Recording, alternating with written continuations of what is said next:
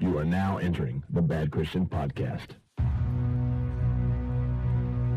How's it going, all you Christian dirtbags out there? Thank you to AJ on Twitter for sending in that nickname. If you have a derogatory yet loving nickname, send it in on Twitter, hashtag BCPod or BCPod intro. Um, I'm happy to report that since last Sunday night, my wife and I have not been in any fights whatsoever. In fact, we've had a great week. Uh, one of the one of the really nice things that happens to us is whenever our daughter gets sick, she becomes ultra sweet and loving and caring and likes to snuggle with us. And and as you guys know, I like to wait till Sunday night to record this intro right before I put this episode online. My wife's at Target. She left a little bit ago to go get some diapers and supplies, and I'm sitting at home being as loud as I want to be, recording this intro, drinking a margarita. I'm having a great Sunday night. I hope you guys have had a good week too. And okay, I'll, I'll clarify a little bit. My daughter, she has a fever. It's like 101. I think she's probably just getting a new tooth. There's nothing major wrong with her, but she's really sweet when she's a little bit sick. So what? The guest on today's show, Kevin Max from the legendary Christian rock band DC Talk. Kevin's a solo artist. He has stuff he's doing now. Um, and so, whether or not you're a fan of classic Christian alternative rock albums or not, Kevin's an interesting guy. You'll enjoy this interview. We got, uh, I think we got news with Toby as usual, and some other really good stuff in the episode today.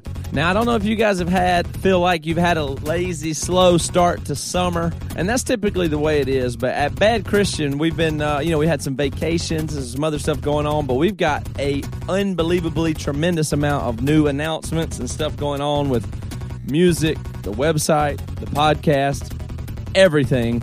So starting about next week, next couple of weeks, there's going to be like seriously a bunch of announcements and awesome stuff coming out from Bad Christian. Stay tuned for it. And in the meantime, sit back, enjoy this episode, and thank you so much for the word of mouth you're doing, telling your friends, telling your neighbors, telling everybody. The Bad Christian podcast has now been downloaded over half a million times. So thank you. At this rate, we'll be more famous than Obama himself.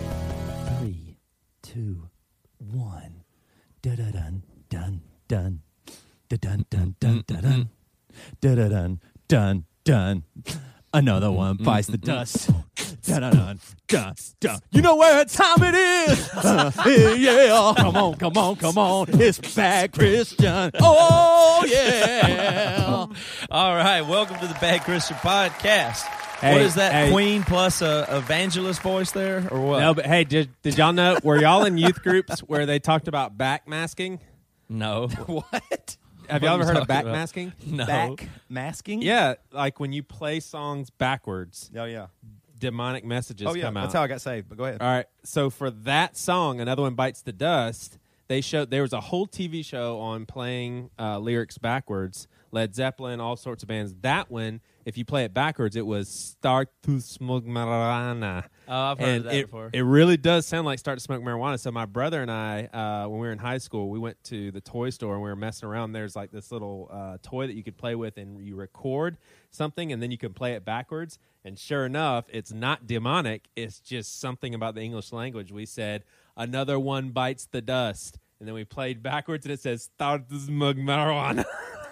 it was awesome. We were like, "Yes." I can't believe people believe in stuff like that. That, that people would go to the trouble to put hidden me- like if you were Queen and you wanted people to smoke marijuana, you would go to the trouble to write a whole song and a lyric that if you said it backwards, that would happen. As opposed no, to No, but see that that's that's the argument. They say the probability of it happen accidentally is almost nothing, none, and then they said it's also zero probability of them doing it intentionally because it's almost impossible. You can't do that. So Oh, they're saying it's it's, demonic. demonic. Exactly. So exactly. so but the bottom line is if you hear somebody say smoke marijuana, that's it. You're going to smoke Yeah. marijuana. yeah, I know. That's what I, I- that's what I was getting ready to say. The the number one thing that has made me smoke marijuana in my life is somebody saying, "Hey, you should try this marijuana." yeah, I, I do have to admit though, some of them sounded really creepy. Like um, "Stairway to Heaven," that part where he says, um, "There's two paths you must go by, but in the long run, there's always time to change your mind," or something like that. Talks. They play it backwards, and it's something about Satan, and it says, "My sweet Satan." It's really weird and creepy. Hey, I actually one time tested it on a Christian song, and when it played it backwards, it said, "This is the worst shit ever." what was it, Mylon LeFevre and Broken Heart? No, it was butterfly kisses. If you play butterfly kisses backwards, I don't. I can't even repeat what it says. It's all profanity. It's all worshiping Satan.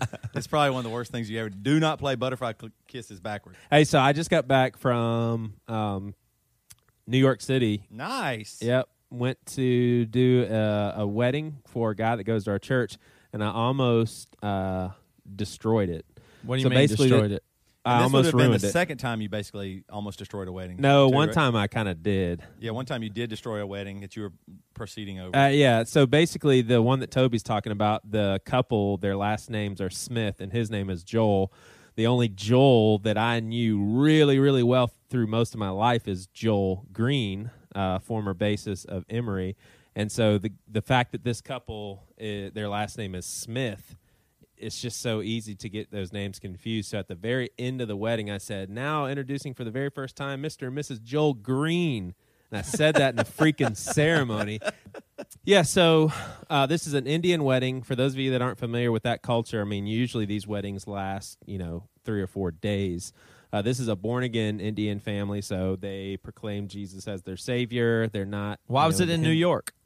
Uh, that's where he's from. He actually moved uh, to South Carolina for a job, and uh, they're still partially arranged marriage. Uh, the only thing that's different is they're not forced to marry somebody that they don't want, but they're highly encouraged. So this is an arrangement. You did the Christian wedding of an Indian traditional arranged marriage. Yep, his name is Shijo, and basically his parents. I wonder what that is backwards.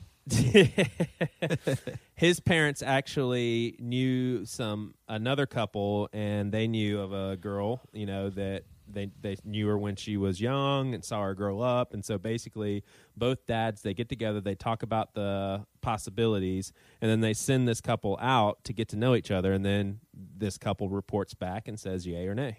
And so um, my friend shijo was definitely interested and so they pursued more dates and hanging out and you know so here they are married but anyway, uh, what I was supposed to do is that I was supposed to go up there and uh, start the little sermon, basically say who gives this bride to be married. Uh, the father gives the bride away, and then immediately I was supposed to say, Pastor so and so is coming up to open us up in prayer. There's a bunch of Indian pastors behind me.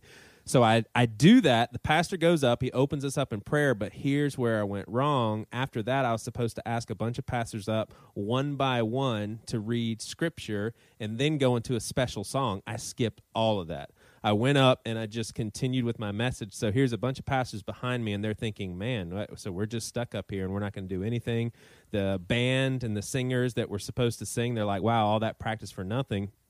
So I realized it like 30 minutes into it, after the vows, after everything. And so I went up there and I just totally, I said, So it is only fitting that at a Christian marriage such as this, that we would end with the reading of God's word and worship. I said, So what we're going to do is I'm going to have pastors come up one by one and read scripture, and then we're going to close the ceremony out w- worshiping together. And everybody except for the wedding party and the parents they just thought that that was how it's supposed to be. Well uh, the groom's dad came up to me and said man that was one of the best weddings i've ever been to best indian wedding. And so i was relieved but what i really felt bad about is the the bride and groom sitting up there feeling nervous like Yeah. oh my gosh he totally forgot what's because gonna everybody up there thought the whole time that you had botched it and it was going to be super Exactly. awkward and a bunch of wasted time and energy. So for Which you had. You actually did do that. i did yeah So everybody was exactly right. You blew it. no they were worried that i was going to forget for good i did not forget for good You didn't forget for good. I did not forget for good. But yeah, so um, after that, we hung out in New York City and did all the fun stuff. We had a great time, and uh, but I did find a very killer uh, Masters of the Universe He-Man shirt. That's probably the best thrift store find I've ever found. It You- was and you were telling me you did buy a thirty-five dollar donut while you were there. yeah, At the thrift like- store? Yeah. I, I don't remember the store. It might have been an old donut. Yeah, or it might, it might even been pre-used or pre-owned. But uh, I remember you saying all the other donuts were like a dollar, and you were like, "But this donut was made for me." At least I don't steal from Jason's Deli, Mister. I go in and just get the ice cream and leave. Matt, do you think that's stealing? Matt was with me when that happened. I was with Toby when that happened. When Toby stole ice cream from Jason's. I Deli, did yes. not steal. All right, so here, here's the thing: Matt, to- Toby no. says that he asked permission. Let me And- ask Matt. Hold on, wait, wait, wait. Let me clarify this. Matt and I were walking together to go get some food. Everybody else went somewhere else. I said I would really like an ice cream, and uh, I saw Jason's Deli, and I love their ice cream. It's just the old school cafeteria ice cream maker. I went inside and said, "Hey, I would like to get an ice cream." The guy looks at me and goes, "Oh, there's no charge for that. Just go have one." Matt also then said, "I will have an ice cream." Yeah, but here's here's so the Matt argument. Actually, it, I at least asked. Matt didn't even ask. no, here's the And argument. Basically, I, ice cream comes with everything that you buy there, but they don't. se- You can't just go in and buy an ice cream. So the guy just let Toby walk in off the street, go in and get an ice cream and walk out. which made me love Jason's Deli even more. Made me mm-hmm. go back. I All right, thought but it was great. that's not the problem. Complimentary ice cream. That's not the problem. The problem is that you said you would just do that at any Jason's Delis from got- now on. I got you would walk into it, get ice cream, and, and, leave, and I said, pretend "That's like you wanted to buy it. Like go in and say, "Hey, I'd like to buy an ice cream," knowing that they're going to say, "Well, you can just have it for free." No, well, I don't think there's anything wrong with that. I just think if you don't tell people, Well, well, yeah. What Joey's saying though is that like I've actually gone not to eat with other other people went to eat, and I just get an ice cream because I'm basing my whole philosophy upon the one time that the so guy you don't told even me. ask anymore. You just go get I don't free ice ask. cream. Somebody that worked at Jason's Deli told me that he would not charge me for the ice cream. They don't do that. So now wherever I'm at in the world, if, there's if you a Jason's want Deli, ice cream, there you go. if I want ice cream, I go there. all right. So Matt, do you think it's stealing to go to Chick Fil A and to put a couple creamers in your coffee, a couple sugars, and then take a handful of sugars and creamers and put them in your pocket? Um. I would say a They're sh- offering them for free. Let's remember that they have them on display for free. You're not paying extra, so can Right. you just take a bunch? Uh, I, honestly, yes, you can. I, I don't. I do not think it is stealing. It's definitely not illegal in the law sense. Now, whether it's ethical to you or not is the only question. But it's certainly not illegal. They definitely put it out there. They calculate the cost of loss and how I much agree. people would take and stuff like that. So they are. I mean, they don't want you to uh, abuse it, but it turns out people typically don't abuse it, or it's a negligible cost to them, so they don't mind. Like they would frown upon you, but it's all social stigma. It's the same as anything else. It's not really. All right. Well, let me it's let not me a ask legal you this, Toby. When I go to Chick Fil A, I definitely grab extra creamers or I get extra sauces because I love the Chick Fil A sauce and take them home and we use them. And I support the business all the time. All right, so I see. I would be okay, and I, obviously none of this stuff matters. Honestly, I don't think it's a big deal. But I would say taking the Chick Fil A sauce home, yes, that's good because. But taking creamer, just buy it at the grocery store. Buy. I do buy creamer at the grocery store, but if I'm there and I'm like, well, I got a coffee, I grab a few more. Like I always get extra, and then whatever's left over, I don't take back. I just keep. Can I say one other thing? Yeah. Because when you were talking about this earlier, uh, you said you you actually noticed an older lady doing that, right? Taking extra creams, Yeah. and- right? Yeah, That is the number one culprit of taking creams and sugars. old and ladies. ketchup. Yeah, yeah, because they're from Which the pro- Depression era. Right. Which also proves my point. You don't get better when you get older. You become more of a thief. you hide things. You take things, and you even oh, I'm old and I don't know what I'm doing. So, you know, what I mean, like they would. Nobody's going to confront. That, That's your anti-sanctification. Uh, Yeah, right. Exactly. You don't get better with age, or or you know, he's so much more wise. No, you become more conniving. Um, please, uh, sorry, I agree. just- I didn't know. I thought they were free. They were sitting here. I've seen women dump mints out of a bowl before, like mints. You know, hey, have a mint as you leave. They'll take a hundred of them. Leave two. All right, let me ask y'all this because I I get a little perturbed when a restaurant like Moe's. Does everybody know? What Mo, like, are there any parts of the country where there's no Moe's? yeah, there's not a lot of places. Any Mo- All right, Moe's so is a sub, burrito Subway. place. Let's take a Subway for instance, because Moe's is kind of like they make their burrito in front of you, just like Subway. When you get to the cash register, there's a place for tips. Yeah. I don't like that. That to me, that's like going through a grocery store line, and the cashier basically says, "Well, you gave me money, and I gave you change, and I scanned all that stuff. Here's a section for tip." It makes you feel bad. It kind of makes you feel like a jerk. Like, oh, well, I'm going to stiff them. I, I No, it's not stiffing them. at- It's it's not stiffing them. Here's the thing on tipping. It's all predicated on just making people feel bad. Like that's the whole game. It's not really being generous to give a tip. It's not needed. It's a total crap system. And the only reason anybody tips is so, just so they don't feel bad. So don't let them make you feel guilty. In fact, I'd go one further and say, if you want to do this thought experiment with me, I think the only reason anybody ever tips is just the social pressure of hoping that person doesn't think bad of you as you walk out of the restaurant. So, answer me this, Toby. If you had the ability right now to push a button and reclaim every dollar, every dime you've ever spent in tips, and it would all come out of the, that person's account. So, most people uh, you know, one dollar, two dollar, three dollar tips here and there. All their bank accounts would all go backwards two or three dollars. That's it. And then for every server you ever had, and then you would have back all of your tipping money, which I would guess is probably in the tens of thousands of dollars over your lifetime. You could push the button right now, and you could have that tip money back. Wouldn't you push that button? Of course you would. Don't even answer that. Everybody would push that button, except for if somebody wants to make a real moral high ground position. But here, you push the button, you get all your tip money back. It's as simple as that. Wouldn't you push it? You push it right now, wouldn't you? Would the people know that you got it back? They wouldn't know you got it back. They just would simply they would not know at all that you got it back. It simply would be they would have five dollars, three dollars, two twenty five less in their bank account than they thought they did. It would I mean, just you guys simply are both go going to away. call BS on me, but I would say no because I don't want to be ruled by money, and that's just super Ah, sneaky, whatever. super deceptive. But that this I- is not a re- no. ahead. Take that out of it because this is a hypothetical. Obviously, this is not a real thing. All right, so, you're saying take principle out. I'm saying Like, ta- take no, right not principle, but like go- morals to God. I'm saying take that part out of it. I'm talking about just the practicality of why you tip and what what you get out of it, and how I much mean, you spend on it. You yeah, know, I mean, of course you would take the money back. I mean, Yeah.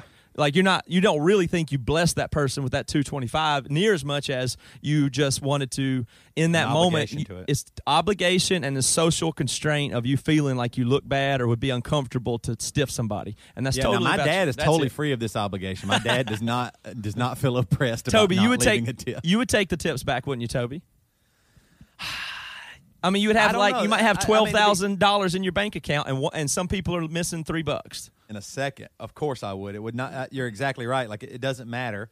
I'm saying you're going to get back something like I don't know, twelve thousand dollars pops Right, in right, my right. head. That's what I'm saying. All you I'm have to do so- is you get that amount back. Is just all right. Like all your tips add up to that. If you could have them all back, you would. It's Yeah, just well- you just you didn't want to feel like you walked out of the restaurant as the waitress was coming over she saw that you didn't leave anything. She thinks you're an ass. That's the only, or because the other people at the table would think you're a jerk. You don't. I mean, that's all. That's the only reason you tip. I don't actually believe it's generosity.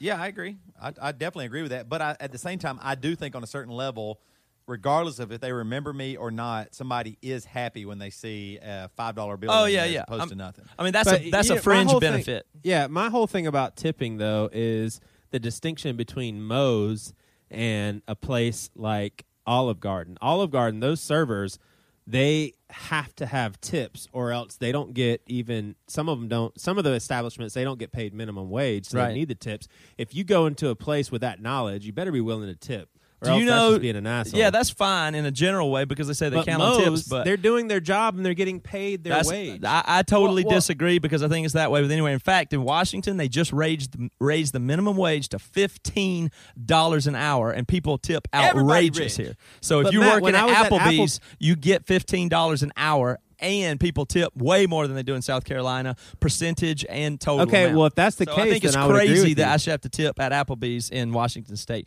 The only reason I do it is so I don't feel like, uh, oh, that person might think I'm a weirdo or a jerk. Yeah, well, That's I all. would agree with that. I would agree with that. But when I was at Applebee's, I made like three dollars. Yep, I tipped a girl. I tipped a girl six bucks at Waffle House the other day when I was in Tennessee because of you know I know she didn't make any money. Y'all listen to how ghetto Applebee's uh, was when I was there. This is in Rock Hill, South hey, Carolina. nobody talks bad about Applebee's. This is like Rock Hill, South that Carolina, straight. 30 minutes from Charlotte South. And the manager there, she knew who this guy was. And he brought in this huge uh, party. And she's just like, Joey, when you're ready, this is the manager. When you're ready to print out uh, his receipt, come to me first. And I was like, uh, okay. So I go up to her. I was like, okay, he's ready. And she's just like, okay, we're going to print it from this printer that um, is a little bit blurry. It's not print. It's running out of ink. And I was like, oh, okay. I had no idea what she was doing, but I was just following suit. So she gives me the receipt. It's hard to read. So she tells me to put this receipt on the table. I put it on the table, and the whole time, this is where, what she was after. The fact that gratuity was already added into it, you can't really see it because it's blurry. It's not clear. So he just slapped an extra 20% tip, and she gave it to me. She was all excited. She's like, There you go. We had gratuity already added, and he tipped you. You're welcome. This is the manager. That makes me further not want to tip people. Oh man, it's it, it seems like even uh, managers of restaurants need some sort of X watch. like if they had some uh, thing accountability, you're saying would be nice. Nice transition. I'm liking this. yeah, they need a form of accountability. Yeah, maybe someone to beat their ass every time they cheat someone. yeah, you're exactly right. Yeah, maybe like a guardian guardian ass kicking angel. I hear Well, you. anyway, me, So- Matt, and Toby. we have a guardian angel on our computers, and that guardian angel is Triple X Watch. You can go X3 to Watch. uh, you can go to x3watch.com forward slash bad Christian and get this program for Toby. How much off? Free, and you don't have to tip. No, wait a second. It's not free if they get this. Hold on, sorry, it's not free. Well, there is a free version, right? There's a free version, but yeah. the, what version we're talking about, it ain't free because it's worth eternity. Yeah, yeah. I think you Joey was porn, after I tell you what, how, how would you like to have half off? for There you go. Yeah, How would you like to have that? Now, here's the thing. What does this program do that y'all are talking about? I think for me, it just eliminates um, the possibility of doing things in secret. We've said this before on our podcast. All three of us, we don't want to look at porn, and yet the spirit is willing, the flesh is weak. Sometimes we want to look at pictures that we have no business looking at. So this program, it will. Um, if I have Toby, Matt, and I have another friend of mine. Um, on as accountability partner. So if I go on a sketchy site that has porn or could possibly have porn on it, they immediately get an email notification saying Joey was on this Can, website. uh, can I do a live example, Joey? I got your report here. Uh, Sure. Today, and uh, it said, th- and you can you're going to have to answer for this. There may be a Yeah. good explanation, there may not. But I got a report from you today and said Joey Svendsen has used uh, the following site, and it says Pinterest, and it said the keywords in there were MILF.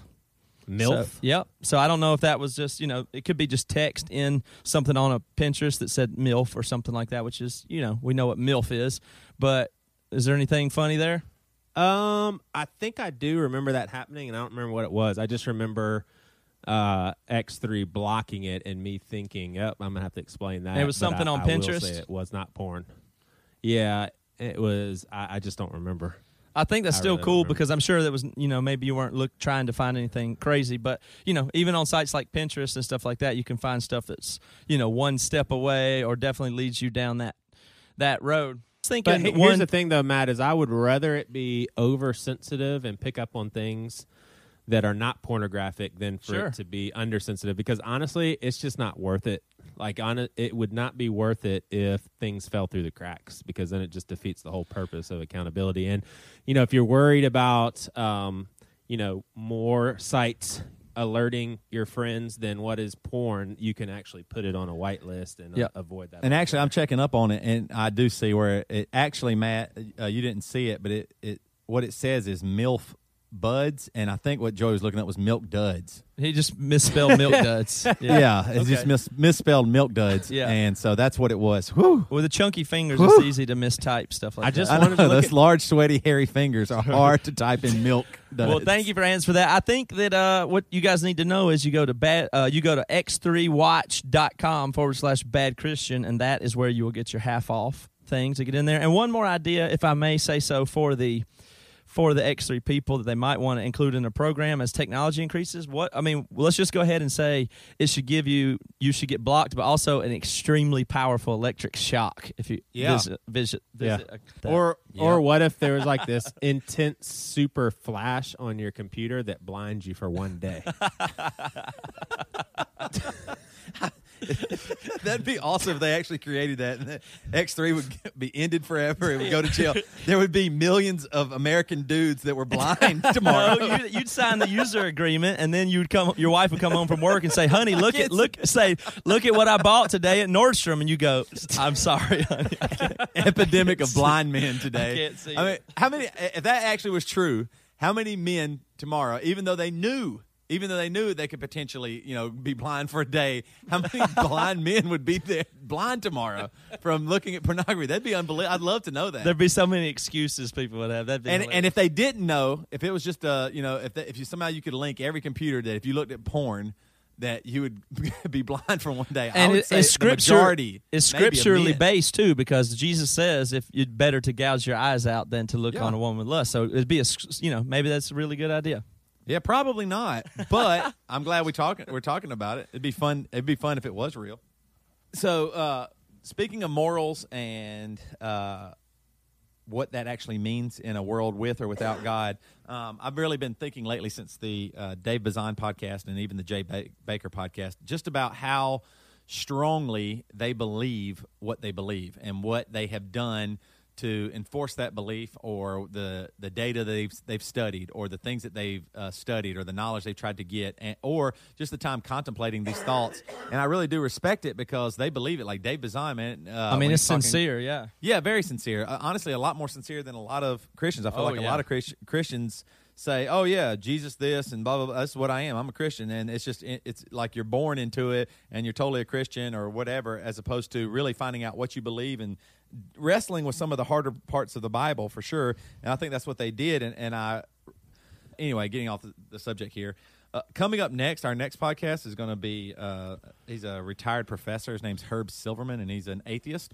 And uh, so I've just really been going back and forth, not back and forth, but just really trying to get on both sides of what do atheists or agnostics or even other religions say about things like hell or heaven or morals and what that means. And and I guess uh, what, one of the big questions I'm going to ask him, and uh, and if you're listening to this now, send in your questions. Um, Matt, give them the email address they can send in questions. to if they want. Podcast at badchristian.com. Where I wrestle is what uh, the idea of morality and it being something that we just created to help society. That that is really where I, I when it when it boils down to the end, I go, I just don't. It it doesn't make sense to me that we would create something called more good and you know right and wrong, and we can't adhere to it. Like we we don't we don't even come close to being. uh, You know what I mean? Like it's not. Uh, uh, we have laws that we adhere to, and when we break them, we can even uh, you know. Uh, if you break the speed limit and a police officer catches you, there is a result, and you go okay. But and the reason why um, I'm not supposed to speed is because of this and this, and you can even disagree, maybe you know. But I mean, this idea of a right and wrong that I'm going to adhere to just makes no sense without a God, or at least a an idea of where where that would. How do I start with right or wrong? Because then it would be completely subjective, right? Is there objective morality? Is that or- I mean, there people there have, can be sub- I mean, people have have debated this in endlessly, and C.S. Lewis and other people have Right. good, good, you know, really put that that in a really good way. But I mean, if you ha- have a naturalist point of view, then you will come up with an explanation and you know an evolutionary uh, explanation. So they do have one, and it is reasonable, and it's not necessarily thwartable, except for by you saying something like, "I just don't believe that," or "It's just not. I just can't." Uh, Well, okay, just take, just take the idea for for example. I the thing that uh, bothers me um, is when you when an atheist like I've been listening to um, a, a a few different atheists, you know Richard Richard Dawkins or Sam Harris. I've been uh, really trying to study and see their point and think about it uh, objectively, and I just like I don't understand the idea when when they say things like. Um, if God was good, why doesn't He heal an amputee? If God was good, then why would He allow a tsunami to happen? If God was good, I mean, the God, and and the reason why that bothers me is, it, uh, it, it's it's basically just a human saying what good is. Then, so that, but I mean, how how are you? Able, is there a wrongful death? I mean, that that doesn't make any sense. If there is no God, then there is no wrongful death. You just die. I think right? the question is: Is there a rightful death? And that would the the answer would be no. right? There's no rightful death. That's not how it was intended to be. And so I think the question to ask is not is God good for letting someone go without an arm, but is there a greater good from an eternal perspective of that person right now not having an arm? Right. Because no matter what, we are in a fallen world and we're work God is working it towards a greater good. And Matt, I disagree with you as far as uh, atheists having um, a point of view that can't be thwarted. Like I, I, I cannot get away from the fact that without a God, there is no morality. Yeah, And but they, say, they yeah- what are you talking about? They have a great arguments for that. They have a No, great that's where I arguments for that. disagree. I don't think they're great arguments at all. Well, I mean, they do, and you know, half the people do. Right. So I don't. They don't think your arguments are great at all. So I'm saying they have totally sound, logical arguments, and and probably Right. more so than you do. Honestly, How is that sound and logical though? well, I mean, do you want to have the argument? I can represent their point of view a little bit. Yeah, But- let's do that so we can practice and Dave for Herb. Dave Bazan Dave Bazan said uh, explained it a little bit. He said that, uh, for instance, in, from a, I mean, this stuff gets stupid because you just go, well, I don't understand that, or I don't believe in your premise, or whatever. But the, if people collective uh, throughout evolution, the collective people working together has been one of the greatest skills for humans to advance. That they split up roles and duties and take care of each other became a very adaptive and advantageous skill that lower Yeah, we're sure doing a hell of a job at it right now in this world, aren't we? Well, yeah, I mean, you and you you take care of your family, and reptiles don't, right? So, I mean, Rose is alive and able to develop for 15 years before you before she's grown up because you you have it built into you instinctually to take care of her. Well, I saw some damn protective uh, bear mothers taking care of her cubs. Yeah, I know. I certainly didn't wanna what- get near 'em. I know, and so humans are more evolved than than bears, and bears more than alligators and single celled organisms. So, Yeah, but there's And- also Oh, some. okay, but here's the problem I see with that. First of all, does everybody? Uh, if you, first of all, if you take away God right now, does that all of a sudden mean that there are no starving children? Does that end sex slavery?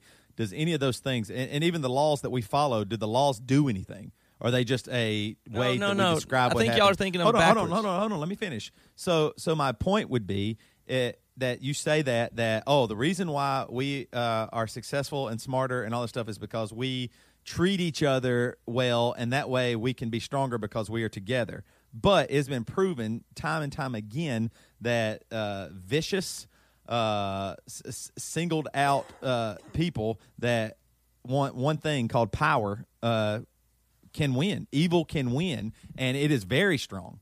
I mean, I mean, people will. The reason why people die and that we do lock our doors and that we do all these things is, in fact, because we are together, and that didn't that doesn't That's stop right. death. And, and in fact, the 20th century alone, from 1900 to you know 2000, was the like the bloodiest century ever. Most people ever died.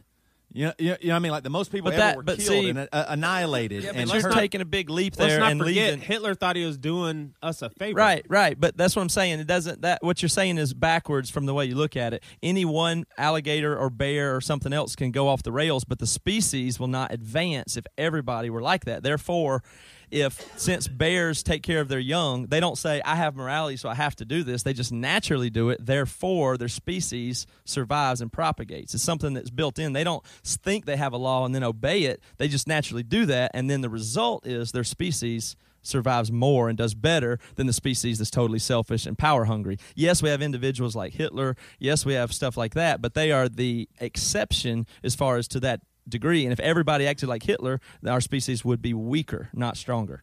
But I guess I disagree because I think that you that we are when I when I say that I just I, I believe that morally we aren't more moral than we used to be. Now we look at it differently. But like the atheists say there is no moral. It's just what we do, and you call it moral from your point of view because that- you have it built in. So of course now you call it moral. Now well, then that would religion. be semantics. Well, that would be semantics because I guarantee you they would find it completely wrong, and that they would be wrong if they disagree with me and I kill them. Yeah, but they just think that that's just biological. D- Does the bear have morals? Does the No, but- bear? but- I mean, they do. Though. is- they take care of the young because it's right. But why do I have this innate feeling of an amount of wrongness?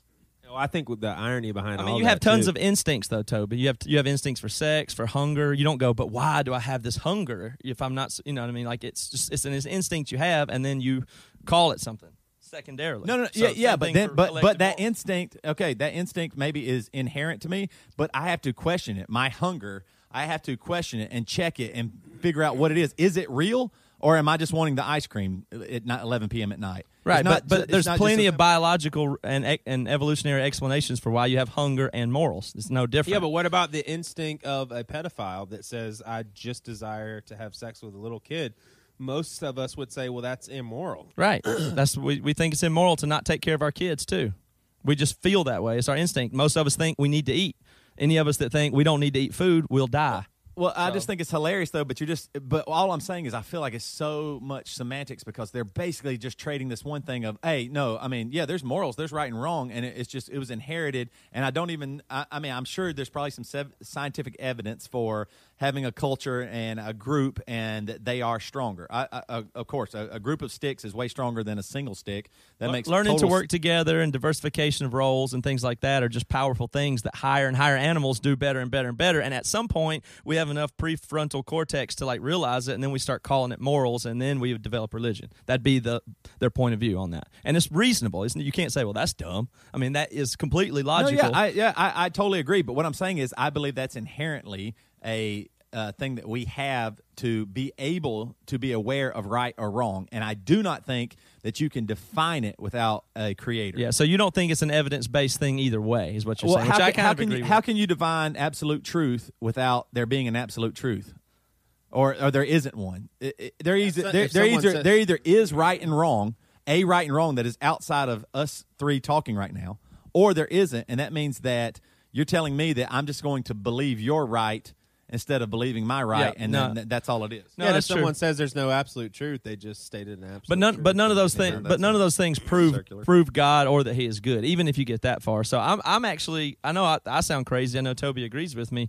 I mean, really, what you have to do is say, wait a minute, I do believe there's enough thought that there could be or is something spiritual and that there is possibly a God, and then you can ask yourself, is He good or not? But you don't. You don't get to choose whether or not there's a God based on if he's good. I mean, there might be a real God might be the shittiest, worst ever, but still, what are you going to do if he's? You can't not believe in him. I mean, so I don't. I mean, I luckily think he's good, and I think it's hard to even understand how he's good in the light of child molestation and human trafficking or whatever. But it's hard to understand how he's good. But I think he's good. But I, I really think he exists. So whether or not he's good will be a secondary question for me. Anyway, Herb Silverman, I've seen him in a debate. Very witty, very fun guy to be around. Yeah, we're really excited to have him. I think he's going to say a lot of great things. Like you're saying, that's what I'm saying. I want to be open minded about it. I don't want to just shut him down and go whatever. But I don't. I still don't. I can't understand that idea of a, a morality being something larger than us. That, that's what I'm saying. If there is no God, then we're still we're just trading Hey, God t- for this idea of morality. Anyway, all right. So Well, we've we've got our guest, uh, Kevin Max, the Kevin Mack. the DC Talk Kevin Max, the new thing, free at last. Kevin Max, the Jesus freak. What if he stumbles? I'm a Jesus freak. What if he what stumbles? Would people do? What if I stumble? Or what if I fall? Did he sing that, or is that Toby Mac? Oh, I think it was Kevin Max that sang that. I Yeah. guess. I, I thought Kevin. I thought Toby He's Mac more was more the rapper. Yeah. right. Yeah. He's a rapper. So we're pretty psyched to have Kevin Max in the house. We'll, re- we'll be right back. Kevin Max. What's up, folks? This is Matt. And I know you think when you hear this music, you're about to hear an ad for signalleaf.com. And while it's true, signalleaf.com is the best podcast hosting service out there. That's not why I'm here today. I'm here to tell you about the new guitars that I've been playing as I'm writing and recording the new Emery album. Uh, this is Matt, by the way. I play guitar in Emery. And Lewis has been building the guitars that I've been using lately. Some of them are similar to Fenders, some of them are similar to Gibson. But basically, he's making them from scratch, from custom, based on the specifications that I dictate to him. This guy lives and breathes guitars. He's he runs his own business. His stuff is amazing. I'm not going to play any of those other ones anymore because the stuff he's been making me is great. It's what you will hear on our next album. The guy loves guitars so much he calls me on the phone. He wants to talk for like two hours about the shape of the neck, and I, I mean, I can't even, I can't even keep up. I don't even care, honestly, near as much as he does about the guitars that he makes me. He loves my guitars more than I love my guitars. So go to his website, S C E R O, Guitars.net and just you know look you can see some examples there of his work it's amazing he makes stuff look brand new or he can make it look like it's been played for 60 years whatever you want to do call the guy up tell him that you heard about him on the bad christian podcast and you will get a discount you get 10% off of whatever it is that you're going to order and then you too will be an elite company and have a vintage inspired guitar from ceroguitars.net And we're back. Yeah.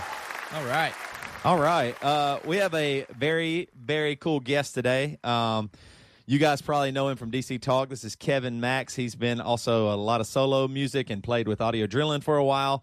Uh, Kevin, welcome to the show, man. Hey man, good to be here. great Hey Kevin, Kevin, this is Joey, and I just want to say real quick that in 1989, when I popped that cassette in for the first time, I thought I had died and gone to heaven. I was like, "This is the coolest thing." and what was That that joe ever is it. You were- jesus freak You were heaven bound, right? No, You were no, heaven bound. exactly. No, it was it was DC Talk self-titled came out when I was in the seventh grade, and I was like, I- "I'm telling you, this this is it. This is where it's at." This Well, is, here's what's funny for me is I actually grew up in a very small charismatic church, and uh, you know, we did. I never heard even Christian rock radio, really anything like that. And the first time I'd ever been experienced to it, I went to Charleston Southern University, and you guys actually played at the Citadel. I don't know if you remember. You probably.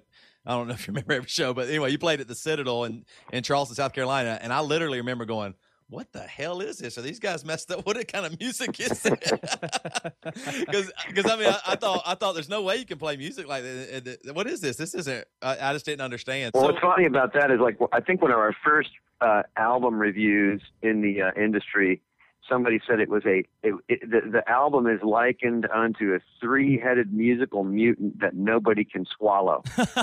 so uh, we were we were uh, you know testing the boundaries on that first album, I think. Um, and you know, I grew up in a I grew up in a Christian home, but I, I listened to mainly you know secular rock and roll music. So I grew up completely opposite, not knowing much about Christian music at all. Like my favorites were Queen, David Bowie, The Smiths. Yeah you know and so for me like my first you know brush with christian music was when i went to liberty university in college so um yeah for me i was wearing my smiths t-shirts and and you know into that first dc talk album i was like wow what is this well, you it, it, takes that um, for sure for people to. You have to almost have non-Christian influences in order to do something groundbreaking or new. You know, because that there's just not a lot of typically there's not a lot of innovation within the uh, Christian music community, as we well know. Kevin, something we talk about a lot on this podcast is uh, something I think you'd have a great amount of insight on, and that is that uh, the the how Christian music and Christian culture have changed uh, so much over time and you guys being a part of that uh, first wave you must have met a ton of resistance of, of people like toby um, said earlier thinking that what you're doing even though it was christian music was still wrong and bad and, and of the devil. Did, is that the case? I mean, yeah. I mean, from from the very early on perspective, yeah, there was like a an initial kind of like, you know, what do you, what are you guys on about? And you know, we some of the first albums. I mean, we tackled subjects like you know abstinence in the song, uh, you know, I don't want your sex for now, and that that, that kind of freaked people out.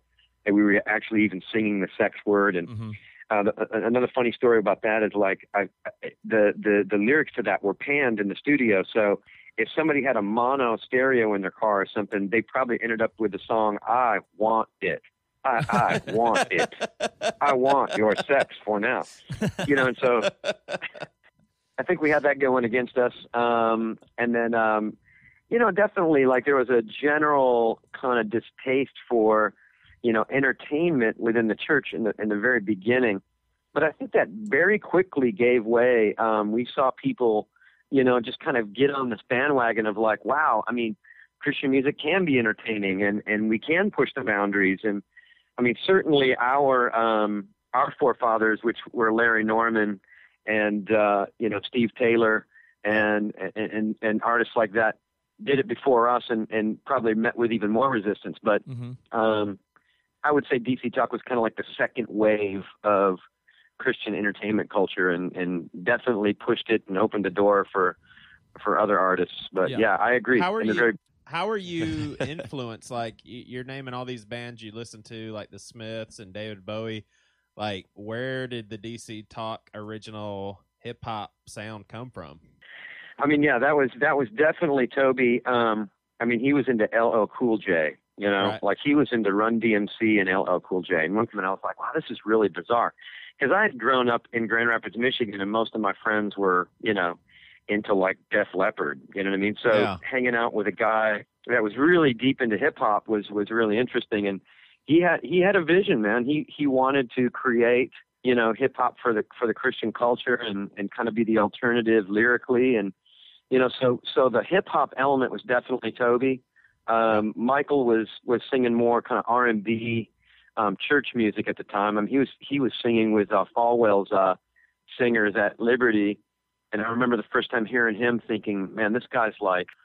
I was like a deeper voiced Lionel Richie, you know, for, yeah. for the for the Christian culture, and it just had this beautiful kind of sounding voice. But again, I was into alternative music, and and so when they asked me to be a part of this and be kind of like the rock and roll element in the music. I was very uh, um, kind of confused. I was like, "Is this even going to work?" You know what I mean? I was I was definitely interested, but man, I mean, honestly, it was it was just crazy how immediate people took to it. Like it was, Yeah.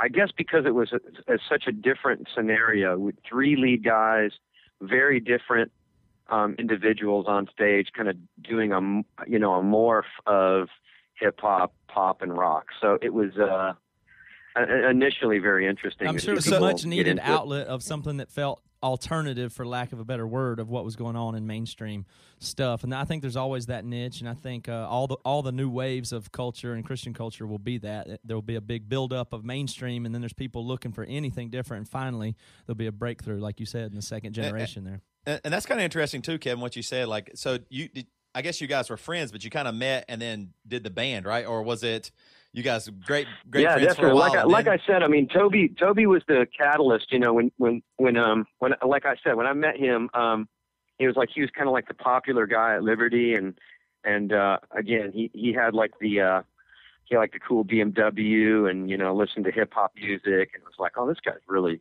really different. He's cool. I kind of have my own mysterious vibe going down. People used to call Yeah. me Corey Hart and um at Liberty, you know. So I used to wear like rubber bra- bracelets and my hair was spiked and you know, I, I, people thought, you know, that's the rock and roll guy.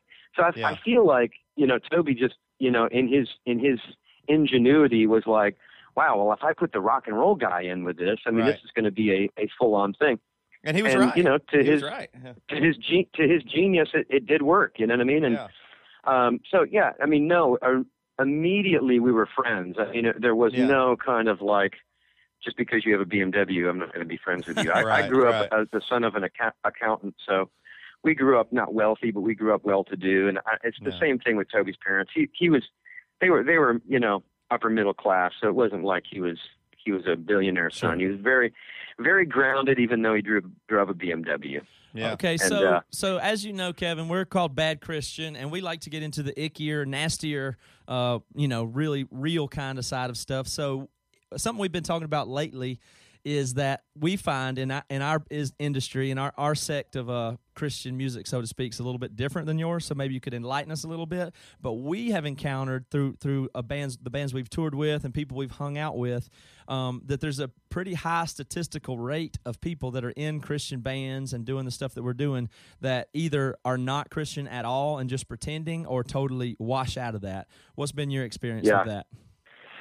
Yeah, that's really interesting. I, I feel like that's something that's happened um, in the last ten years or so. hmm Because I mean, when we started out, we were we were absolute. I mean, I I was one hundred percent, um, you know, believing in um, in the scripture and and I don't want to say a sold out Christian, but I, I I really really truly believed in what I what I believed in and and um, you know I always thought it would be a cool thing to to bring you know alternative music, hip hop music, um, pop pop rock music to that culture, and that's that was kind of our stance from the very beginning of like DC Talk was, hey, let's let's make music, but let's put it to a to a level of productivity where people are like, wow, that can that can compare to everything else that's out there.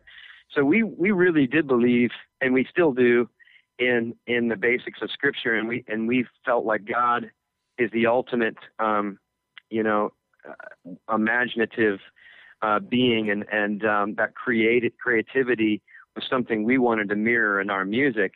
So we were our our stance was always like if it's Christian it ought to be better, you know. And I think Yeah. again Toby Toby came up with that phrase if it's Christian it ought to be better.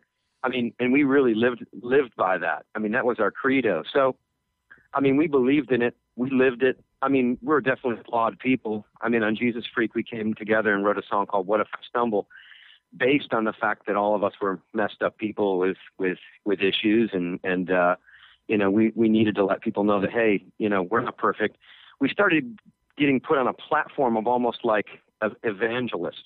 You know, um, we got in Time magazine, and we were kind of quoted as like the modern day, you know, rock and roll evangelists, and we were kind of Yeah. like, is that really, is that really our tag? You know what I mean? And and, and we immediately like went out and wrote this song, "What If I Stumble," to let people know that hey, we're we're human. We we mess up. We make mistakes. You but know, even still, did you we're have, not feel a lot of pressure to put on better than you were? I think there were a lot of people that were looking for holes in it. You know, like Yeah. are these guys, you know, into drugs? Are they, are they, you know, meeting girls backstage? Are they, you know, what's So their were secret? there There's holes? got some. Huh? Say it again. Were were there holes? You said people were looking for holes. I mean, were there holes? They were looking. They were people. I think people were just generally wondering, are these guys for real? I mean, going back to your question, like it seems like a lot of bands aren't for real when they when they say they're a Christian band. Are they really a Christian band? I mean, we really were a Christian band. We we didn't uh, drink on the road. We didn't take drugs on the road. We we tried to keep a a very uh, high level um, of social awareness, but we also try to to be real to ourselves and and and and you know kind of hold each other accountable. I mean, you know, I Toby was married um, the first out of the band, so he, you know, when we first started touring, he was a married dude. So I mean, there was not much going on with the uh, female scenario because he was he was a married guy and he was very very spe- spe- very specific in how he'd treat people because he knew that was a very um I mean as we all do in in the arts it you know it can be a dangerous scenario for some people on platforms you know and uh Michael and I being single I think we we carried ourselves pretty good I mean you know I I flirted with with with a lot of girls I'm sure but it's Flirted, not like huh? a scenario where we felt like we were going off the rails and we had to hide something and and um I hate to say it, but we were pretty pretty squeaky clean, man. You know, um, and and we and we took it seriously. You know, it's like if we're going to be out here as kind of, you know, making this making this uh, kind of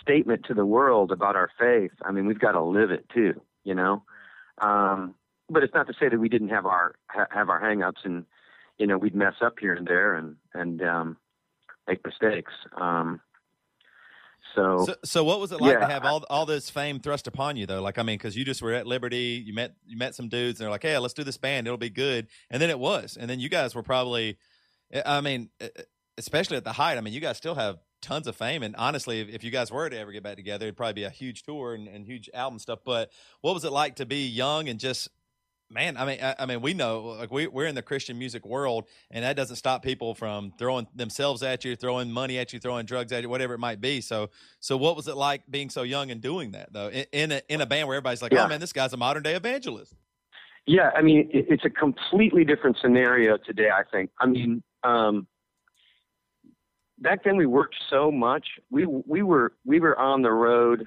so much and doing projects all of the time that we really didn't have many distractions.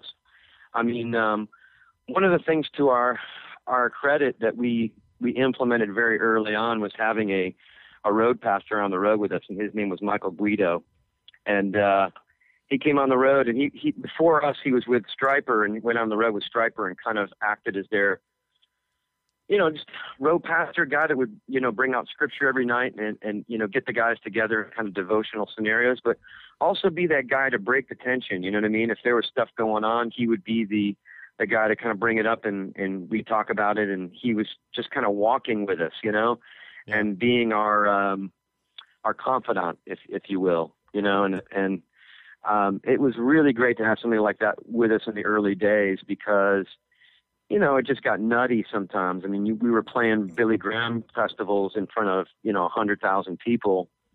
And it's kind of easy to lose your perspective sometimes and, and Yeah. think well wow we're Kevin, do you guys in the Christian industry encounter uh, drugs and uh, bad stuff like that, and insincere people and non Christians are- never had that are- anybody like really peddling drugs to us no And I, the reason I I'm asking these think people- questions is because, for, uh, you know, from where we're from, from the scene we're in, we tour uh, with a good mix, if not more, non-Christian bands. So it's kind of more the standard rock scene that we've been in. So I am kind of curious about the real, uh, the real Christian side of, of that of that industry. I was wondering, is it the same? But you say it was not. It wasn't that kind of environment, and not a lot of people masquerading and stuff it like that? wasn't it wasn't in our in our heyday when we when we were doing it like you know early 90s Mhm. mid 90s um we again we were so busy that i think there was no distraction there Yeah. and we were also you know we had we had michael guido with us we had a really great management team that looked out after us i mean you know like i'm i'm not going to lie and say that there wasn't you know girls coming out of the uh, of the locker rooms you know trying to get our attention but yeah I mean, I would say that that was probably the the only real, you know, moment of weakness for any of us was just like the, the female attention, you know, Yeah. and you know, trying to figure that out and balance that, and, and you know, date girls that you know that weren't just out after us because we were, you know, on the road and and you know being somewhat successful. That kind Um, of girl, right? You know, I, str- I You're looking for that, that, kind, of girl. You know, and and and, to- and and Toby Toby was married to an amazing woman. You know, f- you know, first off, so he had luxury. Mi- Michael and I not so much. I mean, we had to we had to weed Right. through and filter through and you know get to the ones that were real. You know. Yeah. Yeah. So you guys got honestly super famous. What was it? did- Were you like meeting people outside the Christian world that were famous? I, I know I saw uh, uh, a few. I, th- I think a recent picture. Uh, I think you were with Noel or Liam Gallagher. You, you had like a Throwback Thursday picture on on Twitter or something like that. Did, were you guys? yeah, actually, like- I met I met Liam several times. I mean, um, this was after DC Talk. I mean, Liam and Liam and I did a, a festival in um, Sweden together. I played as a solo artist in a Swedish festival, and I was on the flight with him. Uh, I met him backstage at at a at a, a festival in Atlanta. Um, at the picture that I put up, um, and that was like a couple of years after uh, I went solo. Um, but yeah, during the Jesus Freak Freak period, we met a lot of people, man. Um, you know, we were at the Grammy Awards and, you know, sitting next to everybody from Stone Temple Pilots to, yeah. um, you know, Tony Bennett. So, you know, we were rubbing shoulders with all those people and, you know, we did shows with Goo Goo Dolls. We did a show with Fiona Apple. Um, How you know, how did those to- artists uh, handle Chris? Were they very polite to you guys, or what? It sounds like you were chummy with them. Yeah, man. I mean, you know, there was a very, honestly, there was a very open, kind of armed embrace of DC Talk when we when we signed to Virgin Records. I mean, we signed to Virgin at the tail end of Jesus Freak. So Mhm. Virgin, you know, saw these huge numbers, you know, realized that the album was really great, felt that they could take that album and, you know, cross over. So the subsequent album, um, Supernatural, was basically written with the idea of it would go general market and Christian market.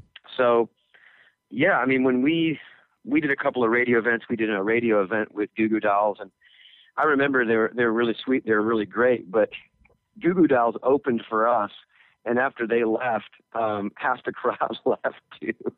So we're just kind of standing there going, "Huh, okay, Well, they blew up pretty we fast. did it." Yeah. You know. I couldn't imagine Fiona Apple being a big Christian music fan. Is all. well, I mean, you know, we didn't really have a chance Yeah. to really, you know, uh, conversate with her. That was again just like a radio event. I I'm mean, sure she we were threw out. herself at you guys. uh, actually, she ended up crying on stage that night, and I think like Wow. throwing a huge fit backstage. So we kind of stayed away as as much as we possibly could. Um, there's a lot of emotion, a lot, a lot of drama going on there, man. Hey, uh, I want to kind of uh, sell Toby out. Uh, not not your Toby, our Toby, uh, but Toby. He uh, in the past in some of our podcast episodes, people have come up in conversation. Uh, Christian artists that basically say, "Hey, I'm going through a divorce," or "Hey, I've done this, I've done that. Respect my privacy and stuff." And I actually really like how you articulated uh, your divorce. It, it, I was reading an interview and basically uh, before you got into that, you talked about how Christians should be way more open. The reason why you get more flack than others is because you speak the truth. You're more honest. And you said here um, that you actually fought for the marriage for a good year and a half through counselors and pastors in this area. At the end of it, uh, the both of you did not see eye to eye. You finally got someone that you felt was a spiritual leader. And uh, he finally told you she's not ready for this. So, based upon that, you allowed her to file for the divorce and go forward with it you really tried very hard uh, for a year to make it work. A lot of prayer went into it, basically quoting you. Now, hmm Toby has given people a really hard time in that situation that say similar things to what you said, but then respect my privacy. Um, you Yeah. have lived that. How do you feel when a Christian, um, you know, basically they acquire a whole lot of popularity and then all of a sudden they say, I'm getting a divorce and please leave me alone about it. So what's the question? So my question is, do you think Toby is an asshole for basically taking that approach and jumping on someone's case for asking for privacy, or do you actually sympathize with the need for privacy in min, uh, moments like that? I think that people that are in the public eye um, have to be ready to be in the public eye. That's that's my that's my opinion. If somebody's uh, uh, a artist that is out there and everybody knows about them, they're gonna, they're going to have to be ready to you know e- explore and, and expose you know what who they are.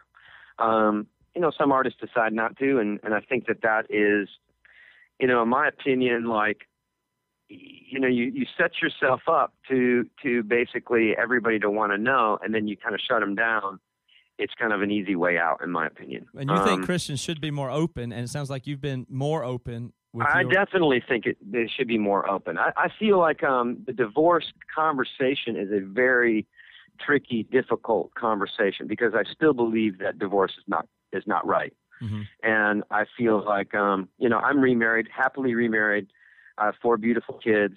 You know I will never ever go through that again. You know what I mean? Um, Yeah.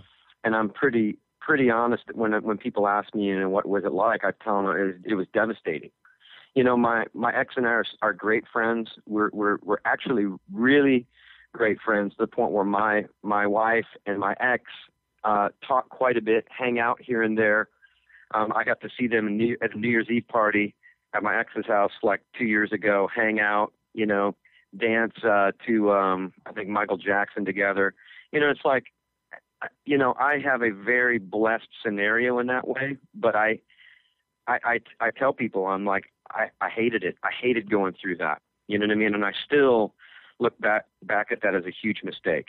You know, and a Yeah. huge What flaw. was the mistake But part of it? To get married in the first place, or that it broke up, or what?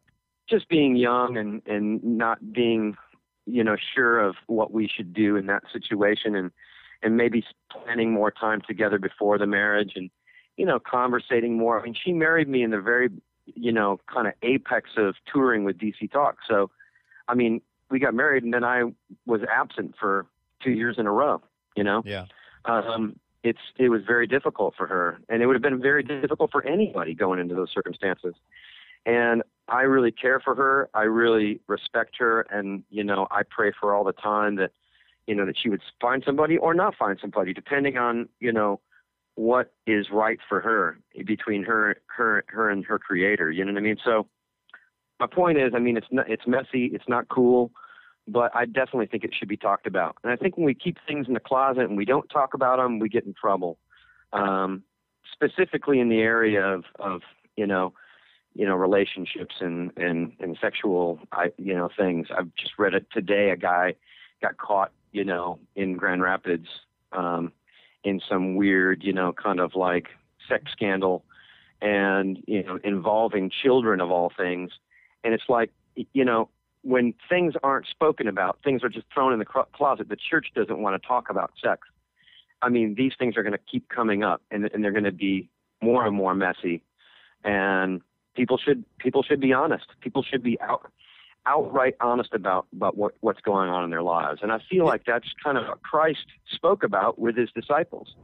It's like you know, let's let's be honest with each other. Let's let's get to the root of what you're feeling. You know what I mean? And to me, that that that relationship between Christ and the disciples, that was the that was the church model before there was church, and I feel like that's really missing today. You know?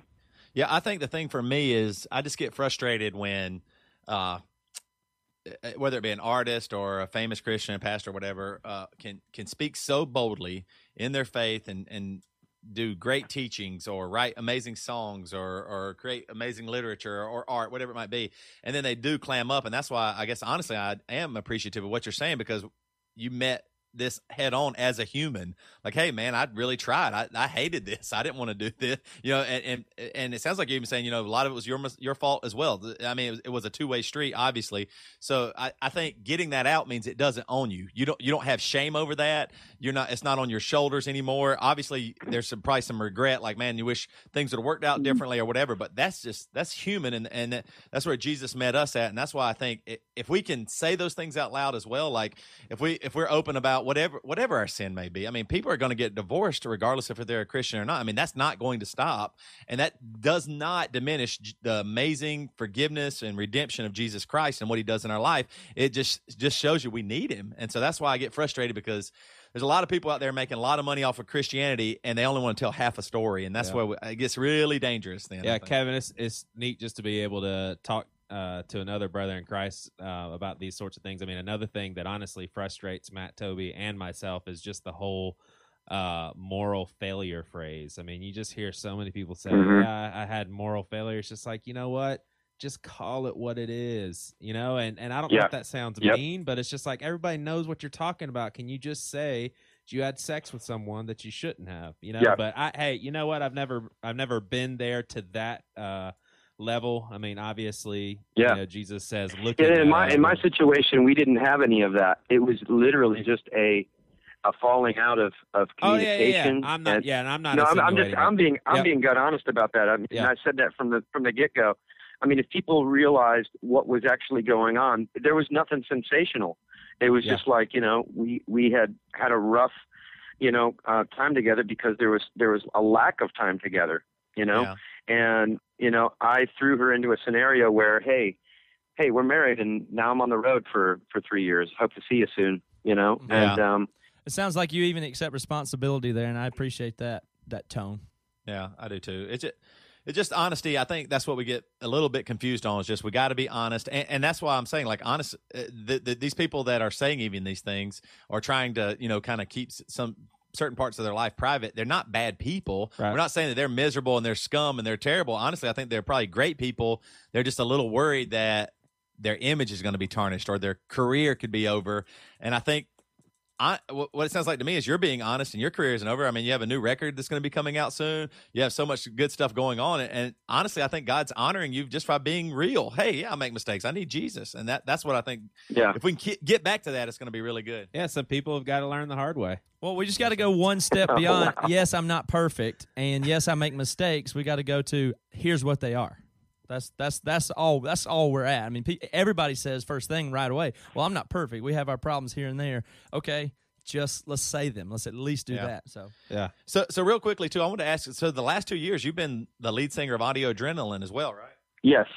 Uh, How, how was that? I mean, that's just a whole other giant Christian band, and you you've just been touring probably the last two years, and now uh, you Yeah. have stepped down from Audio Adrenaline to kind of pursue more, uh, go back to some of your solo stuff. Correct, correct.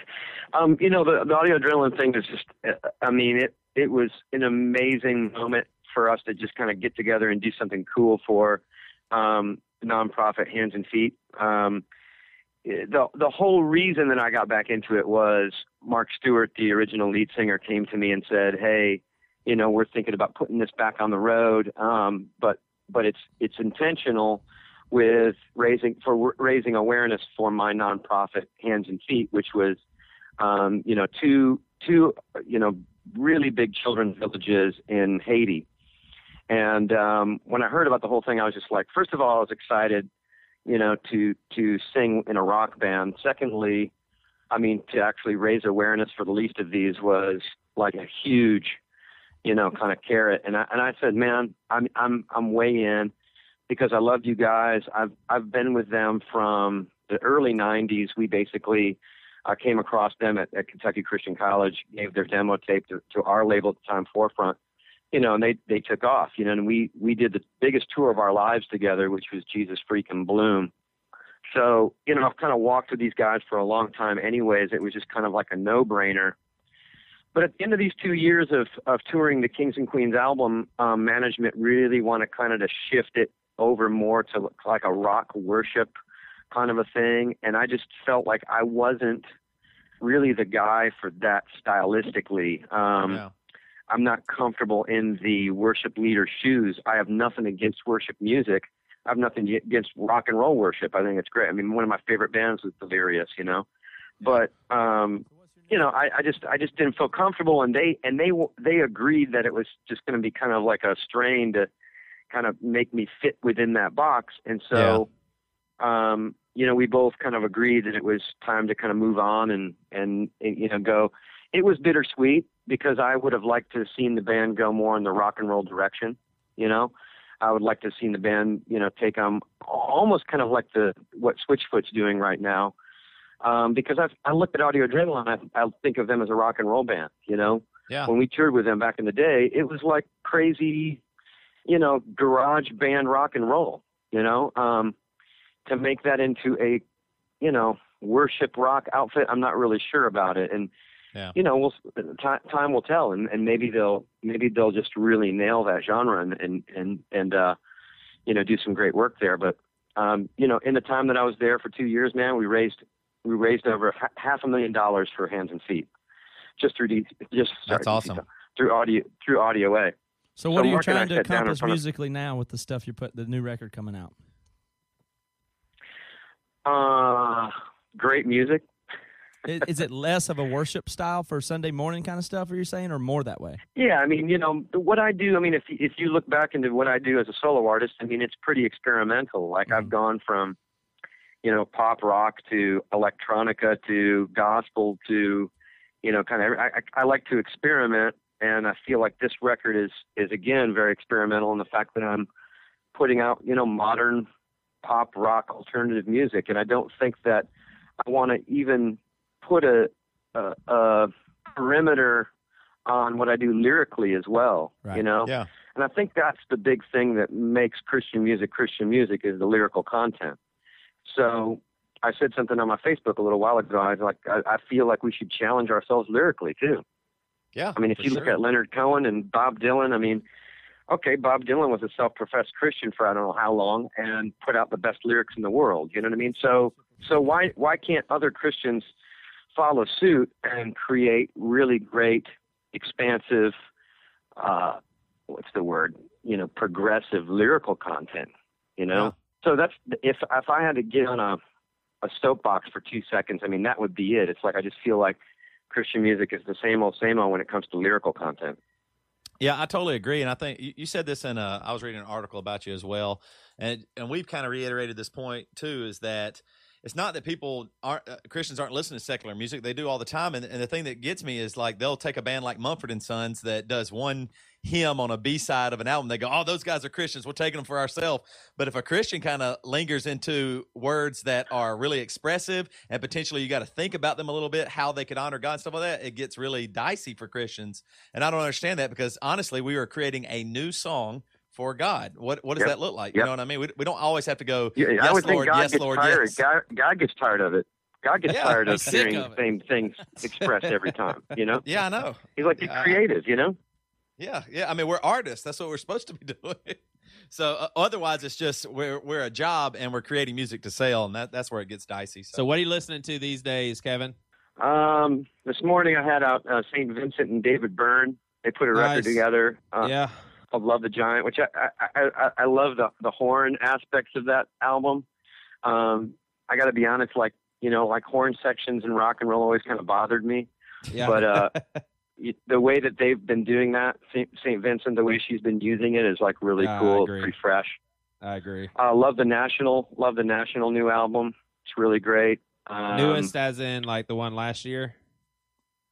Yeah, the one that I, I, um, there's a song specifically called, called "Graceless," which I'm I Yeah, listen to just about every other day. Love that Yeah. album. If you have Um, not if you haven't heard the theme song to Win Win uh, with Paul Giamatti, the National writes that song you can find on iTunes. It's probably my favorite song of all time. It's like the best national song. So you should check it out. Win-win. I'll totally check it out. Yep. I mean, when it comes to Christian music, I mean, there's you know, um, there's there's stuff out there that I really want to listen to. Like I, I we did a show with Rend Collective, and I thought they were really great. You know, I, I watched Rend Collective open up for us, and I was like, wow, well, we, they just you know, they just brought the the whole crowd to another place, and I love that. You know, um, there's very little of that happening in Christian music. yeah, Um, but um, again, I'm kind of I'm kind of at a loss because I listen to a lot of old stuff. You know, I mean that's kind of what I do. Is I listen to Beatles, I listen to I listen to Smiths, I listen to Roxy Music. Uh, you know, I pulled out Men at Work the other day on my vinyl, and I'm kind of a child of the '80s. You know what I mean? So. Yeah. Um, one of my dreams is to do a uh, 80s new wave synth covers album and just cover all the songs that you know bring me back to my high school days you know yeah. That would Um, be awesome. That'd be totally awesome. All right, cool. Well, uh, so you you have uh, your new album's going to be coming out later this year. It's called Broken Temples, and you actually released a new single called Infinite. Is that right? yes infinite just um we put it up on youtube i mean right now i'm editing uh the lyric video for it right now which is really cool we we shot an actual video um but we're going to do kind of like a psychedelic lyric video to it instead of like a conventional uh, music video so i'm excited about that Well, we appreciate it very much, Kevin. Where Yeah, can people man. find you on social media? Oh, you know, you guys, you guys found me on Twitter, so That's that's right. that's a Yeah. huge deal. You know, Yeah. if if you guys found me on Twitter, I think everybody else can. Um, All right. Well, thanks, Kevin. Man, this has been a this has been a great time. Uh, We really appreciate you stopping by, Bad Christian. And uh, yeah, once the album comes out and stuff, maybe we can have you back, and maybe we can get a, a you to play a song or uh, do something like that. Dude, I would love to, man. I mean, you know, I'm getting ready to, to put the band together, so we'll we'll we'll have something pretty cool. I might be going over to Sweden next month, so we we're already having to put something together. Um, but if you know anybody out there that's a really it's a really good French horn player, let me know. Well, we don't. I don't know any French horn players, but Joey knows almost all the notes on the bass. Inside joke. Too, Very too- cool. Yeah. Too All much right. to Well, get into. well, get back to your video, man. Thanks so much. We sure do appreciate it. All right, that was Kevin Max. Thank you so Yeah. much, Kevin. Wow, I learned a lot about uh, the Christian music uh, history a little Christian bit. Christian music history. Indeed. So uh, I think that's what I would call it. The, the the Christian music industry, I guess, is what that would be. The Hey, you biz. know, it's an industry. we You don't call it think the he was offended when I kept throwing in uh, song titles to DC Talk? Do you? I don't think so. Why I mean, would that DC offend I mean, it seems like that he should be proud of all DC talk. I think he is, uh, or, or you know, he likes it. It was definitely groundbreaking at the time, for sure. Oh yeah, I totally agree. I mean, I think that I think that part is really interesting. Of I what- think it might have been the first Christian music I ever heard of. Hayne Now, was into this. it. This is Yeah. something that you guys may not know, and we did not mention this. Um, did you, you know what DC Talk stands for? Um, is it like after Christ Devil comes? No, No, that's Oh. ACDC, Toby. Oh yeah, dang it. Okay. No, Sorry. but in their No, AC. first, I'm sorry, I got to interrupt you there. I think ACDC's title is uh, Antichrist Devil Child, is what I heard. Oh, okay. I thought it was after Christ Devil comes. Yeah. So I'm sorry. Anyway, DC Talk is what, Joey? in in the, on their first album in in a rap, I think Toby Mac actually says that it's decent Christian talk, which you got to admit is that's pretty lame. But I really wish we didn't. We could have named our podcast that. It would have been better. decent Christian talk. we should call it BC Talk. wow, I didn't even think about that. Yeah, BC. See, that's the thing. We we almost when we named our band Matt and Toby, we were going to go ahead and go with Toby Matt there because we thought we might get some favor, but people confusing us with Toby Mac. And so our podcast, likewise, ironically, should have also just been called BC Talk, which would we would have also been the benefit of some nice confusion traffic there I too. Like we're linked forever. I think that is funny though, because that does beg the question: if it's decent Christian talk, like does that mean there's not a decent Christian? So maybe they were fir- the first ones to kind of come up with the bad Christian idea. Well, no, I think Maybe so. I think basically that was opposed to the trashy lyrical rap that was getting popular back in the day. Well, guess what? I don't care anymore because you guys know what time it is. Uh, Matt, are you getting excited? You kind of jumping around a little bit? this bit. is my favorite part of the podcast. All right, guess what time it is? News time.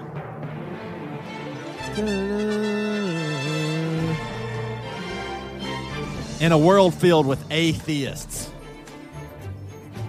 one man stands alone. That man is me, Toby Morrell, and I'm here to deliver some news. and I'm Joey Svendsen, the interrupter.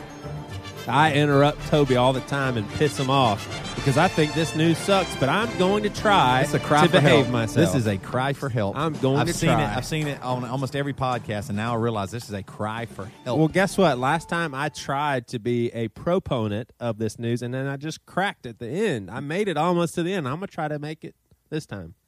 All right. Well, Yep. just try to keep it to yourself. Matt, If- you can shut up. I'm You can Why are you just mad at Toby right Matt? now. Matt hasn't done anything to you. I just don't want Matt into But this you debate. said, Matt, shut up, and it's my news set. Why would you? Why do you hold the phone, the, the microphone away from your mouth when you laugh? yeah. Why do you do Why that? do you do Laughing that? is I good mean- for the podcast. Yeah, the people can't see you laughing. Do you not realize this? This isn't videoed. Keep the mic on your third chin, and so we know that you are laughing. Okay, my friend. I Keep have it there. I was trying to keep like a straight mad tone though, and It- laughing wouldn't have done anything to help. People that. know we're friends. they don't. I'm sure they don't think. You, you don't have to take your anti-news character that seriously, No, though. my- like, like, you're sold out. I, I have to appreciate it. You You're- get an you award for a, this. When it comes to the news, you become a method actor. It's great. All right. First bit of news: uh, Illinois man honks at a state trooper for speeding and talking on the cell phone. Is that Obama? He's from Illinois. Mike. It might be. It could have actually. been. Might be his brother. Mike I don't know. Ditka? No, actually, it's not. So wait, the guy, the the officer was on the cell phone. Yeah, exactly. Uh, and this is a video you can find on YouTube. But it's Brian Miller flagged. He flagged down an Illinois state trooper, and this is from Huffington Post, one of my favorite sites all the time. Uh, allegedly, because the officer was speeding and talking on his uh, cell phone. And so then he he waved down the uh, the state trooper, and then the state trooper pulled him over. And Whoa. uh, the, yeah, and the, the officer said, and his name is unidentified, of course, because I guess you can't say the name of the police officer, but it said, You pulled me over with your horn. I don't know what that was about. And Miner said, Because you were speeding and had your cell phone in your hand. And then the police officer told him, Police officers can actually use technology when we're driving. that was his, his response. And then he tried to give uh, uh, Mr. Miner a ticket for unlawfully using his horn. Whoa. Unlawful use of horn, yeah. Uh, but then Miner showed him that he was videotaping the whole thing, and the guy said, oh, "Well, I just don't want to hurt your record," and let him off. But uh, I just thought that was so crazy that he saw the state trooper speeding and talking on his cell phone, and when the guy like called the police officer on it, he got mad and tried to write him a ticket for just using his horn and tried to be, you know, a real hard ass. And so I thought this is really interesting because it does beg the question once again going back to moral law is there any can a it, somebody we give authority to they can just do whatever they want that seems like the case right Well, some of them certainly take it that way. I've had a, a I I have back and forth thoughts lately on cops because it's so easy to see these stories about cops either killing people or roughing people Yeah. up and doing all this stuff. It makes you want to say, "Man, they're so shitty. I can't believe it. I can't believe it." And really, they are, but it's just crazy because there's so many cops and now same with earthquakes and school shootings you just hear about them more and more and more about bad stuff but all the i mean they're bad they've always been bad but it's only a certain percentage it might be half a percentage of cops that are jerks and then another half a percentage of them that are actually violent meanies. But 99% of them might be okay. So it's kind of weird because that's like a it's like a stereotype. Like the liberal people want they're against stereotypes but they love stereotyping cops as being crappy. You know what i mean? It's Yeah. a little bit Yeah. funny like which is it you don't want to stereo i mean we stereotype authority figures and people like that and say that's a positive like like that's normal but same people that are against most stereotypes. So go Yeah, that was a figure. good story. Good story, Toby. that was a good story. Now, Toby, before you go any further, I'd like Yes. to help, if I could help the news here, maybe. I don't mean to detract at all. I sent you a thing on Facebook last night. You just once again mentioned that Huffington Post is your favorite news site, right? right Well, I'm really sorry, but I have serious uh, bone to pick, pun intended, uh, with that. Did you see what I Facebooked you? Uh, no i took facebook off my phone so i don't I, I rarely get to see it as much now Well, you are a hero. Okay, so I saw on Derek Tenbush posted this from the Huffington Post about the 30 best barbecue restaurants in the United States. And Yeah. there's 30 of them on here. Not one of the 30 best barbecue, according to Huffington Post, best barbecue places in the country are even in the Southeast. Forget North Carolina. Forget South Carolina North Carolina. There's no Florida. There's no Alabama. There's no Georgia. No Tennessee. Not even Tennessee. There, there's tons of things. man here. you give me the damn name of that the I'll give you the writer. po- let, let me tell you where the 30 best places are for barbecue in the United States. it better Mar- be in hell because that's where i'll send them Maryland, Vermont, California, Sherman Oaks, California, Okay, yeah, Phoenix, California, for Arizona, barbecue. Illinois, uh, three places in Illinois, uh, Troy, New York, Harlem, New York, Rochester, New York, Brooklyn, New York, Buffalo, New York. Uh, there's a few Texas ones, Washington D.C., South Pasadena, uh, Cincinnati, Ohio, P- Philadelphia, Pennsylvania, Long Beach, California, and Denver, Colorado, and San Francisco. Not any from the whole Southeast. Can you believe that? that is a joke So I have a mean, problem with Huffington Post just ever- based on that. I love their ultra liberal, anti God news. That's not a problem. but the barbecue shit is taking it too far. They can talk about my savior and my person, personal redeemer. Nobody messes with barbecue. They better get it right. That's the dumbest thing I've ever seen. I need to. I'm gonna have to write them. I'm gonna. Have to, I mean, right, I'm gonna let's to, go ahead I'm- and out the, whoever the author of this is. I'll tell you who it is. yeah, tell me. I was thinking maybe, hopefully, like it'd be a thing where maybe it's just scandal or they paid the person. I'm hoping that you know the the Southeast barbecue joints just aren't going to you know pay for product placement. Maybe these other places have. That's the only explanation I can think out think of. But Julie R. Thompson wrote I this knew. crazy I knew it was article. gonna be a woman. Yeah. Well, you know. The- What I- that is, it, you know how bad all the barbecue that she listed probably is. I mean, it's going to be an actual joke. I, they're probably I- just decorated nice inside. yeah. And I'm fired up right now. I mean, I just can't. I don't even understand why you couldn't. I mean, that makes no sense. I mean, you know how many uh, very extremely obese people in the South right now are covered in barbecue sauce around their mouth that are eating probably the best barbecue in the history of Yeah. the world. I, the biggest Uh, omission is none Uh, of them had uh, any vinegar-based sauce. It's all just you know ribs and thick red sauce or whatever. There's no, there's not. They don't even have it represented that like thin and vinegar style barbecue sauce exists. I bet none of them have even ever won a competition or been to one. No, it's probably just. Hey, a- can, just this, terrible. Can I ask a question real quick uh, about this story? yep. D- Does anybody Sure. else uh, not realize how? Uh, I'm trying to be encouraging here. Does anybody not realize how pointless this is? This What do you mean? conversation? It's kind of well, it's just kind of going on and on and on, and All right. it's just kind of lost. Matt, uh, okay. sort of meaning. Okay, So- he's right. He's right. No, Matt, he's right. Let's move on. I'm I'm just upset about the barbecue, but Joey's right. I'm going to read a, a piece of news, but could I read a news article that applies to you? Yeah. Okay. Um, and because Joey Joey has told me this since uh, the college days, and I've seen him do this a million times, and I guess it's true. Um, study says that sniffing farts is good for you, but something doesn't smell right about it. What's the Study story? says sniffing smart. Study says sniffing farts is good for you. Joey Svendsen has told me that probably the first day I met him. he farted and then he, he cupped his hand behind his anus, anus, whiffed it up to his nose, and told me, "I'm smarter. I smell my farter." Researchers at the University of Exeter said that the hydrogen sulfide that we that we emit when we cut the cheese protects mitochondria, which are the cell's power producers. Dr. Mark Wood, a researcher at Exeter, explained that hydrogen sulfide is the stinky component of passing gas and could in fact be a healthcare hero with significant implications for future therapies for a variety of diseases. Can we do uh, news every other week? no. What do you think about this news article I just read? Because I, I want to ask you point blank. You've looked me in the eye before and said, if I smell my fart, I can pass this test. That's a lie. You you went on an all night food bender one night. I said, Joey, you have to study for the exam. You said no. When I walk into every test, I smell my own fart. Toby, when I met you, I had to grab your fat and lift it up in order for you to pee. You said, "Hey, I have to pee," and I had to go in the stall with you to grab your fat and lift it up so you wouldn't piss all over your belly. And I told you that I appreciated it, and I couldn't believe how out of breath you were from doing that. A- You told and we got stuck in the stall together. uh, my dad said there's a guy that would be. He went to Clemson, and there would be a guy at a party who would seriously say, "Hey, who just farted?" And then somebody would be reluctant and say that was me. He's just like, "Look, please, next time you do that, tell me so I can grab a jar and put it under your butt and keep it in there." He says, "I enjoy sniffing that once in a while," and so he actually kept Gross. jars in his rooms of people's farts, and he would sniff. Them. Well, it we were on was himself. tour, and we would take empty plastic Coke bottles, and we would fart in them, and then close it up, and then later you'd squeeze it and whiff it in somebody, and it was unbelievable. bad.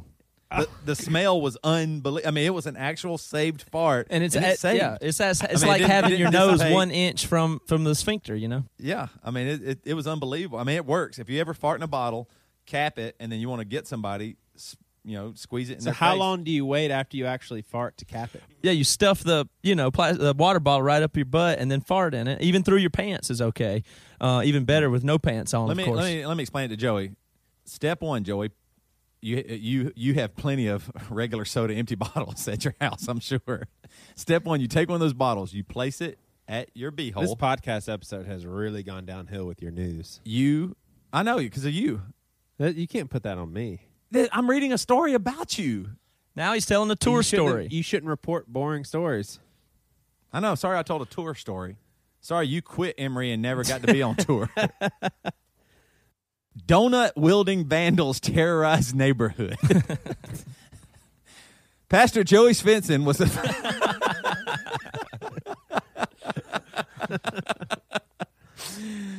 oh my gosh.